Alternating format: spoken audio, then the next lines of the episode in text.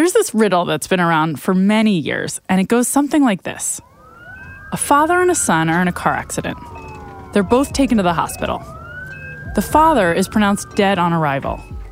The son is seriously injured, but has a weak pulse. He needs an operation immediately.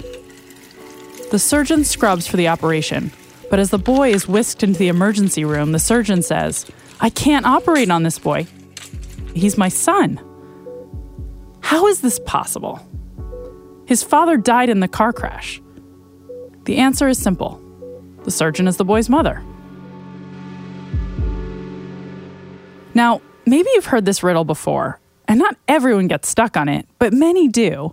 And it points to a tendency we all have to rely on imperfect shortcuts when we make judgments. Today, we'll look at this tendency and how it helps us quickly organize the world, but how it can also lead to important errors.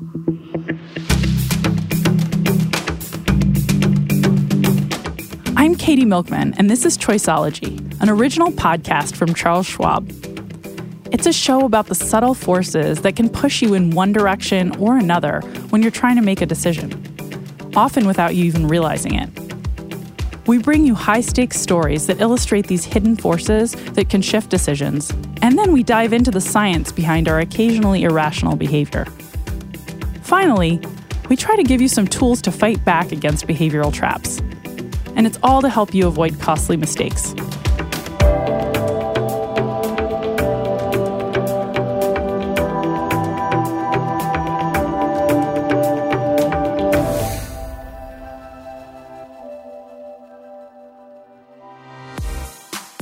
Going into this modeling industry was was strange and new and really fun at times. You know, doing shoots where they'd take you know up to five hours to do your hair and makeup. Honestly, all the different looks, the different styles, the different hair, the different clothes, the makeup, and the team and stuff. It was it was like a whole new world. It was it was really fun. This is Sophie. She's describing her experience as a model on a reality TV show in Britain. So I was approached by the BBC when they were looking for some models, um, and that's how I got to know about the program. It takes on the same format as the very well-known series America's Next Top Model. So a group of girls all competing for a modeling contract. So there were challenges in lots of different ways that would, I think, reflect what life would be like as a working model. The formula for the show was typical. The contestants lived together during production. Yeah, the penthouse that we lived in was really beautiful. It's over in a really smart part of London called Chelsea. Uh, I mean, it overlooked the river, and it was just absolutely stunning. Uh, loads of bedrooms. I can't even remember how many bedrooms there were in there. It was really modern and contemporary and beautiful. It's a really amazing place to spend time. It's a funny thing to, to do to be taken out of your life and your world and put into a very contained environment with a group of other women that you're actually competing against. We were very removed from life, like we weren't allowed to watch the news or watch television or check in with our friends and families. We were very much in this little bubble. Some of the challenges they filmed for the show were awkward. So we were taken to a lingerie shop and we selected some underwear um, and we had to put this on and go into the store window and just act like we were almost like a mannequin, just stand or sit or pose in the window. We had people staring in the window at us, we had people taking pictures, we had people uh, laughing, crossing the road, falling over. I mean, you name it. I mean, we're British, for God's sake. It's, you know, we're not good at that kind of thing at the best of times. It was hilarious, really, but we had to keep a straight face and like act all professional. The show's reach also meant an enormous number of people were seeing Sophie's photos. There was a, a, moment where one of our photo shoots was put up in Piccadilly Circus, which is the equivalent of our like Times Square, up in lights, you know, the flashing images of us uh, modelling. It's mad because I live in London and I go down that street, you know, so regularly, and so to see myself up there was amazing. it was a positive experience overall, though Sophie didn't win the competition. She placed second, but the publicity was still a boon for her career. After that, I got approached by a handful of production companies and channels over here in the UK who just said, Look, we, we thought you were great on TV. Have you ever thought about presenting? And I obviously hadn't. So I just said, Yes, let's, let's give that a go. Sophie turned out to be a natural on air talent. She went on to host several TV shows, and the work has taken her all over the world. I really, I absolutely love it. It's an, it's an amazing job, and I get to do lots of different things. So I make documentaries for the Unreported World, where we go and we make programs all around the world about issues that don't get mainstream attention. So I was recently in um, Australia, and we were flying over it for about five hours to get to the centre of the outback to go and make this program. And as we landed, the sun was going down, and you could see Ayers Rock, and you could see the kangaroos jumping through the scene, and it, you know, you just got to pinch yourself because that's that's like once in a lifetime being able to see those sort of things. And the opportunities kept coming. There was one pivotal moment really in my career where I'd gone from making documentaries here or there to actually being invited to screen test for the coverage of the biggest sporting event in the world, basically, the Olympics and Paralympics. Sophie's screen test went really well. She got the job and we flew out to Rio to cover this unbelievable event. And I was out in Rio for 11 days, and we were broadcasting live for four hours every single day. So it was proper in the deep end. And I was terrified because it was live TV and I'd never done anything live before. And, you know, you hear this countdown in your ear of five, four, three, two, and then you're live. And that feeling of being broadcast live and you're you're live to an audience of millions. I can't tell you how intimidating but exhilarating. It's most amazing feeling. Sophie went from a contestant on a reality tv show to a broadcaster with an audience in the millions. Success seemed to come easily. I'm going to pause here. Assuming you don't know sophie I want you to take a minute and think about how you've been picturing her in your mind. Do you imagine that she's short or tall? Or maybe average height?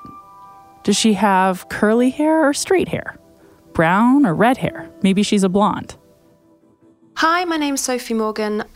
I'm paralyzed from the chest down and I use a wheelchair. Okay, be honest. Did you picture Sophie in a wheelchair? Probably not. If you're like most people, a wheelchair hasn't figured prominently in your encounters with models or TV show hosts or sportscasters. It wasn't top of mind when you were building up an idea of Sophie. That image that you had before we revealed her disability was likely based on a quick and subconscious recollection of your prior experiences of models or TV presenters or the general population. We'll get into this more in a bit, but first let's get to know Sophie beyond her TV resume. Sophie was injured in an accident when she was 18. She was at a party with friends, celebrating the results of final exams. We left the party uh, at about 4 a.m., it must have been, and it was very dark. We were in rural Scotland and very little light around, um, and drove down this very country lane and we were listening to music really, really loud, like really loud. And I was speeding like a crazy person. I'd only had my license for about six months or something. I was a very inexperienced driver, and I had yeah four passengers, all of whom were really good friends. One of which was my boyfriend. And at one point, I I turned to him and I said, "Where's that really sharp corner?" And when I turned back around to face the road. There we were upon the sharp corner, and I just spun the wheel very, very quickly to try and take that corner and just misjudged it and lost control of the car, and then it flipped into the field. And in that flipping and crashing, I had damaged pretty much all of my face. Um, so my skull was broken open, my jaw was broken, my cheek was crushed up, and uh, my nose was completely gone. That was that was smashed to pieces. You know, there was a moment when I was being flown down from Scotland to go and be in a hospital in London, and I remember that being in, on, in the air, suddenly becoming kind of conscious that I was suddenly in the air, which was bizarre. And then they told my mum and dad that I hadn't hadn't really got a chance of living. Sophie obviously beat those odds and survived, but she had sustained a spinal cord injury and was paralyzed from the chest down. Remember how I asked you to picture Sophie before you knew she was paralyzed? Now I want you to hear about how people often saw her after the accident. You know, I was an 18 year old girl going from you know, uh, just a normal young girl to a disabled person was extraordinarily weird to be considered. Like I remember going to university after I had recovered from my injury and being uh, someone referring to me as the disabled girl it was just like a big slap in the face. And and struggling with my identity with with relationships with boys and you know with myself and understanding you know even little things like how do I dress myself? What do I wear? Like how do I, what's my image now? That that was really difficult really really difficult uh, I had a place at art school for that year. And when I recovered from my injuries, I went to the college and I said, Look, I've had a bit of a change of plan. I was going to be coming here anyway, but now I'm coming in a wheelchair and they literally they just looked at me like I was a crazy person and they said there's no way you can do the course as a, as a wheelchair user. It's just not adapted for you. And I couldn't believe it. This was my first example of, of discrimination. I'd, I'd never hadn't experienced anything like that before. And I remember talking to my mum I was like you know what am I going to do? I want to go to school. I want to go to study art. How do I how am I going to do this? She said right we're just going to have to we're going to have to get a lawyer. We're going to have to get you know we're going to have to fight this. And that's what we did and we fought it. And I have to say it's been a fight ever since. It's a fight that I still I'm fighting. You know, the, the world around me is not adapted to wheelchair users, and so it's an ongoing battle. That battle is against many things, but it's often against stereotypes. Those mental shortcuts we all use when we try to categorize the world around us. Before you knew Sophie was paralyzed, you probably imagined a stereotypical model tall, thin, young. If I'd presented Sophie first as a person with a disability, you likely would have had a very different image in your mind. There's two types of disabled people in the public eye. There's the benefit scrounger who doesn't do anything and has a disability that defines them and is a t- a more of a taker than a giver. And then there's this other side that we've got where you're seeing Paralympic superheroes of disabled people, who people who overcome their disability and go and do amazing things. And there's a danger there because actually there's a lot of us in the middle who are just normal people, um, living normal lives, doing um, you know normal things with their disabilities. Sophie thinks there's a simple reason why these stereotypes exist. There aren't enough disabled people in these industries, so there aren't models with disabilities. There aren't television presenters in wheelchairs. There aren't these things. I mean, I can say hands down, I'm one of the only television presenters in the world with a visible disability. I mean, it's extraordinary. And yes, these stereotypes, they're just part of our psyche, they're part of who we are. You know, as a television presenter and somebody in the public eye with a disability, I constantly strive to shatter those stereotypes.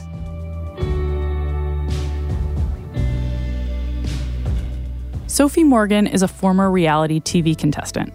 She competed with seven other disabled women on Britain's Missing Top Model. She's been a TV presenter for the BBC and was a lead presenter for Channel 4's coverage of the 2012 and 2016 Summer Paralympics. Sophie also works with a number of different charity organizations, including Scope and Human Rights Watch. And she has designed a wheelchair for fashion display mannequins to help retailers more accurately represent people with disabilities. I've got links in the show notes and at schwab.com slash podcast.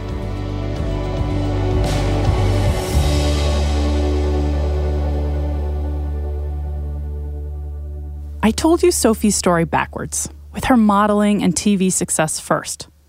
And I did that to get you to think about her in a certain way. To recall examples of models and hosts on TV who you've encountered in the past.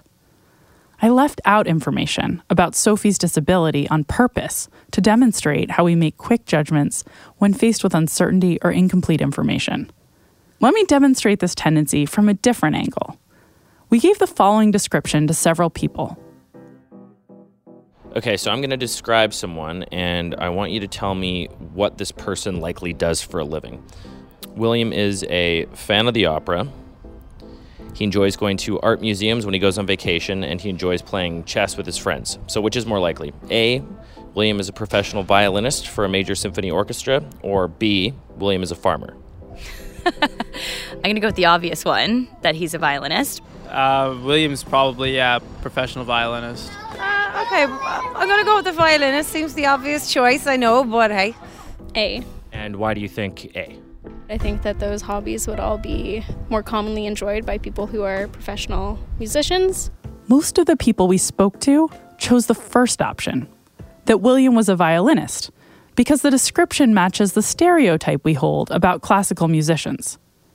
But in reality, the likelihood of William being a farmer is far higher because farmers make up much larger proportions of the population than professional violinists in major symphony orchestras.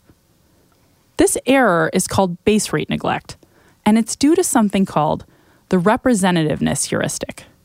Basically, it's a mental shortcut or rule of thumb to help you categorize things in a complex world. A stereotype is a prime example of the representativeness heuristic. When you heard about Sophie Morgan's experience in a reality TV modeling competition, your brain called up an idea that she was representative of models, and that idea probably didn't include a wheelchair. Here's another example of the power of stereotypes. So, uh, Amy is 29 years old. She's single, she's outspoken, she's very bright. When she was a student, she majored in English literature and she was deeply interested in the theater. So, which is more probable? That Amy is A, a bank teller, or B, Amy is a bank teller and she writes an arts review for her local newspaper? What do you think? Yeah, I'm going to go with B. I guess B. B, she's a bank teller and writes an arts review. Uh, let's say the second one. I hope she's, you know, pursuing writing if that's what she studied, right? Again, almost everyone we spoke to figured the second description was more likely. Even though, whenever you add another category, in this case, the category of newspaper columnist, the likelihood of someone belonging to both categories is always less than belonging to just one. This example is actually quite famous, though the woman in the original story was named Linda, not Amy. It was used by Amos Tversky and economics Nobel laureate Danny Kahneman in a study they ran about 40 years ago to illustrate what they called the conjunction fallacy. In short, even when adding more features to an outcome makes it less probable, if those details match our stereotypes, we tend to falsely infer that the outcome's probability has increased. We rely heavily on stereotyping as a shortcut and while shortcuts can come in handy, they can also lead us to make some major logical and ethical mistakes. I've invited two of my collaborators to chat with me on today's show, as both have looked at stereotypes and the representativeness heuristic in their research. First, Modupe Akinola, who's an associate professor at Columbia Business School. So, Modupe, let's start at the beginning. What is a stereotype? So, a stereotype is a snap judgment that we make about a person or about a thing that can influence our decision making. Every day we get millions and millions and millions of bits of information in our heads that associate good and bad with certain people or groups or things. And anytime we then see those people or those groups or those things, that association that has been fed to us comes immediately to our mind. It is a quick, heuristic or a snap judgment decision making process that we engage in that everyone engages in. Why do you think we do this? We do this because we are processing so much information all the time. So we need these mental shortcuts to allow us to navigate the world.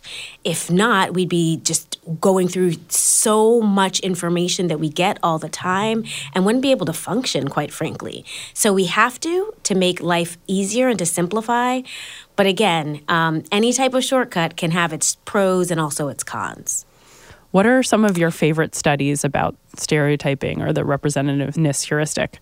So, my favorite studies in the domain of stereotyping are what we refer to as audit studies, which are studies where you go into the real world and you observe real world behavior. The classic study of uh, that Sendhil Mullainathan and his colleagues ran, they looked at ads in the newspaper which were advertising for jobs, entry level types of positions. And what they did was they sent resumes of candidates to these uh, job ads. And all they did in these resumes, which were identical, was change the name on the resume to signal race. So Lakeisha and Jamal were examples of black sounding names um, that were tested and pre tested to ensure that they would signal race, versus a name like uh, Catherine or something like that, which would be a more white sounding name. So they responded to these ads, sent those resumes in, and all they did was wait to see who called back which candidates. And they found that the Lakeishas and Jamals received fewer callbacks or calls to actually go interview than the white sounding names. And again, it's attributed to stereotypes, the idea that we make presumptions and snap, snap judgments about who might be more qualified for a job, who might do well in a job, even in the context of identical information. And so that's one of the most powerful audit studies out there. Have you ever experienced stereotyping personally? One of my favorite personal experiences with stereotyping as an African American professor was in the early days of my teaching. I'd often find myself setting up to teach a class, and somebody, usually a prospective student, would come in and say, Oh, I'd like to sit in on this class and learn more about this class. Where's the professor? Yes, they would say that to me as I'm setting up looking like the professor on the, you know, computer, getting everything ready. And uh, that for me was a perfect example of how stereotypes can play a role. So ageism and racism all all wrapped up into one. Exactly. So I look young, so yes, that's one of the reasons why they might ask, but I also am African American and if you ask most people how many African American professors have you had, most would say zero or one. And then you ask them how many African American female professors have you had, and they would certainly say zero. Um, maybe some would say one. So, all of these stereotypes, the idea of what a professor looks like, an older white man with gray hair, is one of the factors that might make somebody come in asking if the person at the podium preparing for work uh, wearing a suit would be the professor or asking whether the professor is on their way or who the professor is. So um, that is, I feel like, a classic example of the many types of stereotypes can be, that can be in our heads and can influence our behavior and our questions and how we approach life. I'm sure that those students were mortified when they learned that you were the professor. I hope they were. but you know what? To me, that's I love those moments in some ways because one of the ways in which you change people's stereotypes is by having counter stereotypical exemplars. Great, so let's talk, let's talk more about that. So I, I love that, and I think that's a great way to use that story is to to talk about how it also suggests a solution to this problem. So how can we combat stereotypes? How can we try to reduce the harm that they cause? So, I think one of the ways we can reduce the harm of stereotypes is just being aware. So, we can change our behavior when we're more aware um, that our behavior is being influenced by stereotypes and other factors. The other way is also by being exposed to counter stereotypical exemplars. What do I mean? I am a counter stereotypical exemplar being an African American female professor.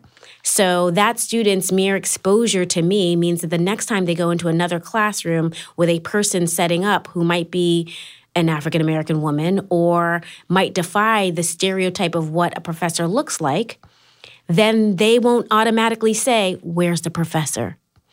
So, um, one of the things I often tell my students is that they have a beautiful opportunity to be the walking and living and breathing counter stereotypical exemplars in their work environments. I ask my students to think about the stereotypes that exist about them, the stereotypes that exist about people around them, the stereotypes that exist about people on their teams and to realize that every day they have the opportunity to defy those stereotypes and to take that role very seriously because everything or many things that they're doing mean that the next person that looks like them or has that background or whatever it is that comes in is in a different place, an even more advantaged place because they have defied the stereotype that exists about that category. I love that example. It's so powerful. Thank you so much, Modupe. Yay. This was really amazing. Thanks for joining. I appreciate it. Thanks so much for having me on.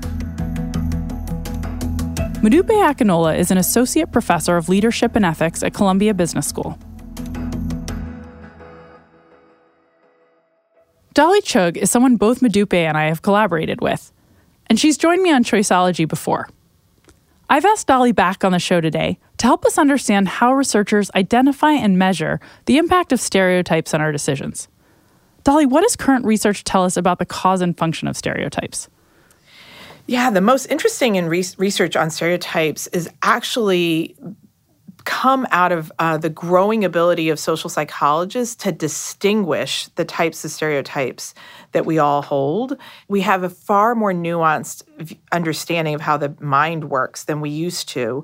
Uh, what we now know is that 99.99997% of our mental functioning appears to be happening outside of our conscious awareness, give or take.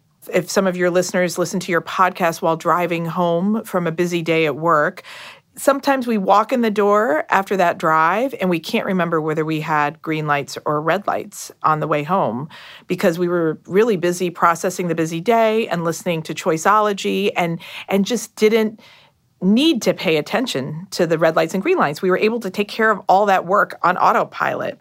Stereotypes are part of that autopilot. They're part of what allows us to organize the world around us into categories and and and not have to process every little thing individually. Um, but we can imagine ways in which that also sometimes we over categorize and over generalize.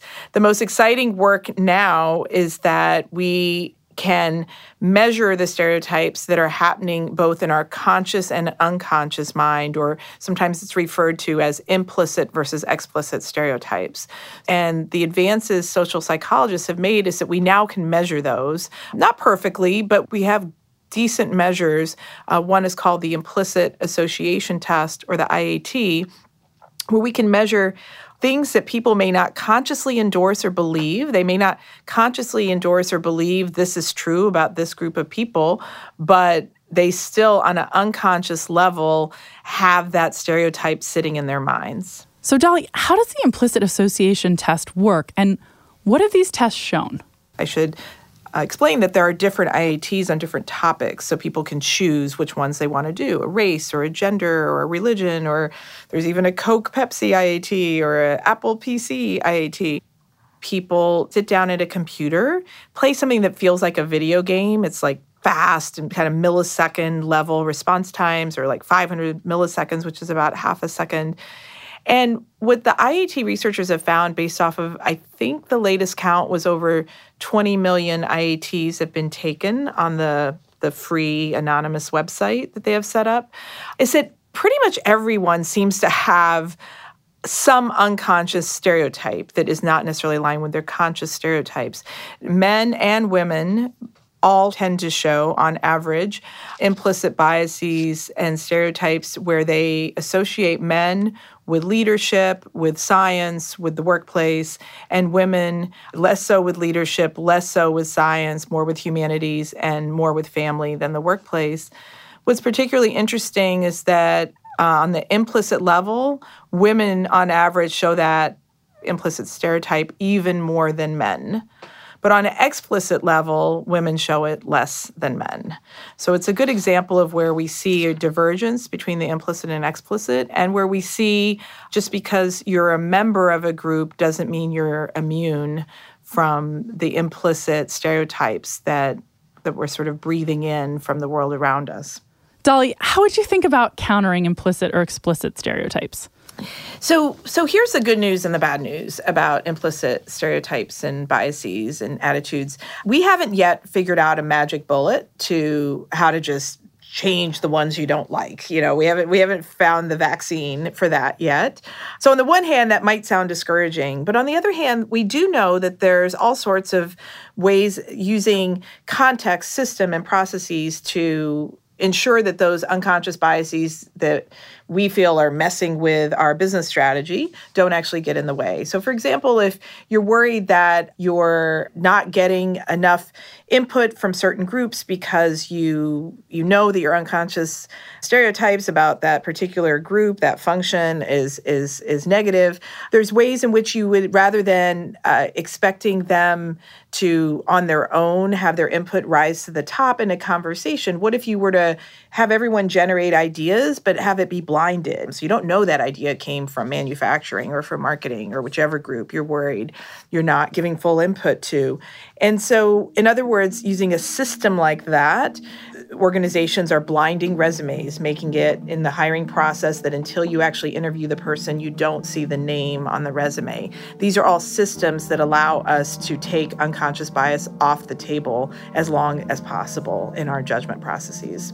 Dolly, thank you so much for being here. I really appreciate it. Thank you so much for having me, Katie. Dolly Chugh is an associate professor of management and organizations at New York University's Stern School of Business and the author of the book, The Person You Mean to Be How Good People Fight Bias. I've got links to her book and also to the free implicit association test she mentioned in the show notes and at schwab.com slash podcast.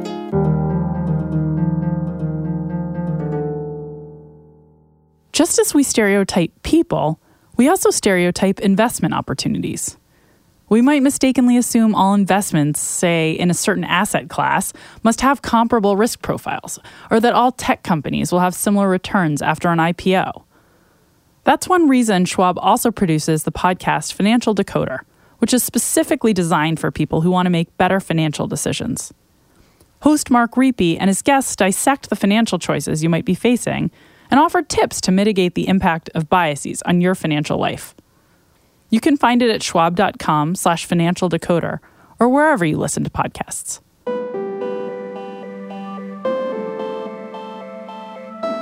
We've spent most of this episode talking about stereotypes as they relate to people or groups of people. But the representativeness heuristic applies to things just as well. We also stereotype objects, companies, regions of the world, and even seasons. For instance, we might assume that the weather is going to be a lot warmer in April than in March. And while that's true on average, there's not much difference between March 31st and April 1st, but we expect there will be. As Modupe Akinola mentioned, counter stereotypical exemplars are helpful. Seek out exceptions to the rule, and you can make more balanced decisions. And Dolly Chugh's idea of blinding yourself to the information that might bias you, like the name or age of a job applicant, or the price of a wine, or the brand of a t shirt, can sometimes help you make better decisions. For instance, you could look at the ratings for a list of microwaves, but hide the brand names, and you might make better judgments about each product's value. Sometimes it takes more effort, but of course, judging a book by its cover means you can miss valuable information.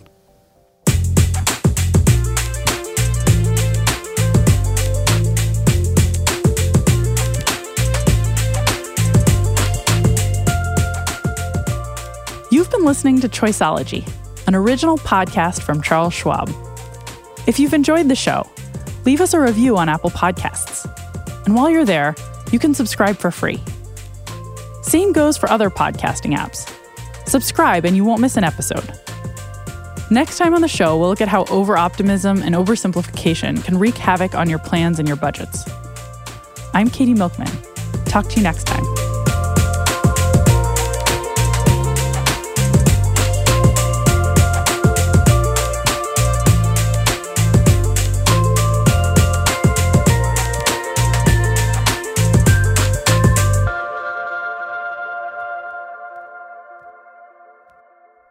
For important disclosures, see the show notes or visit schwab.com slash podcast.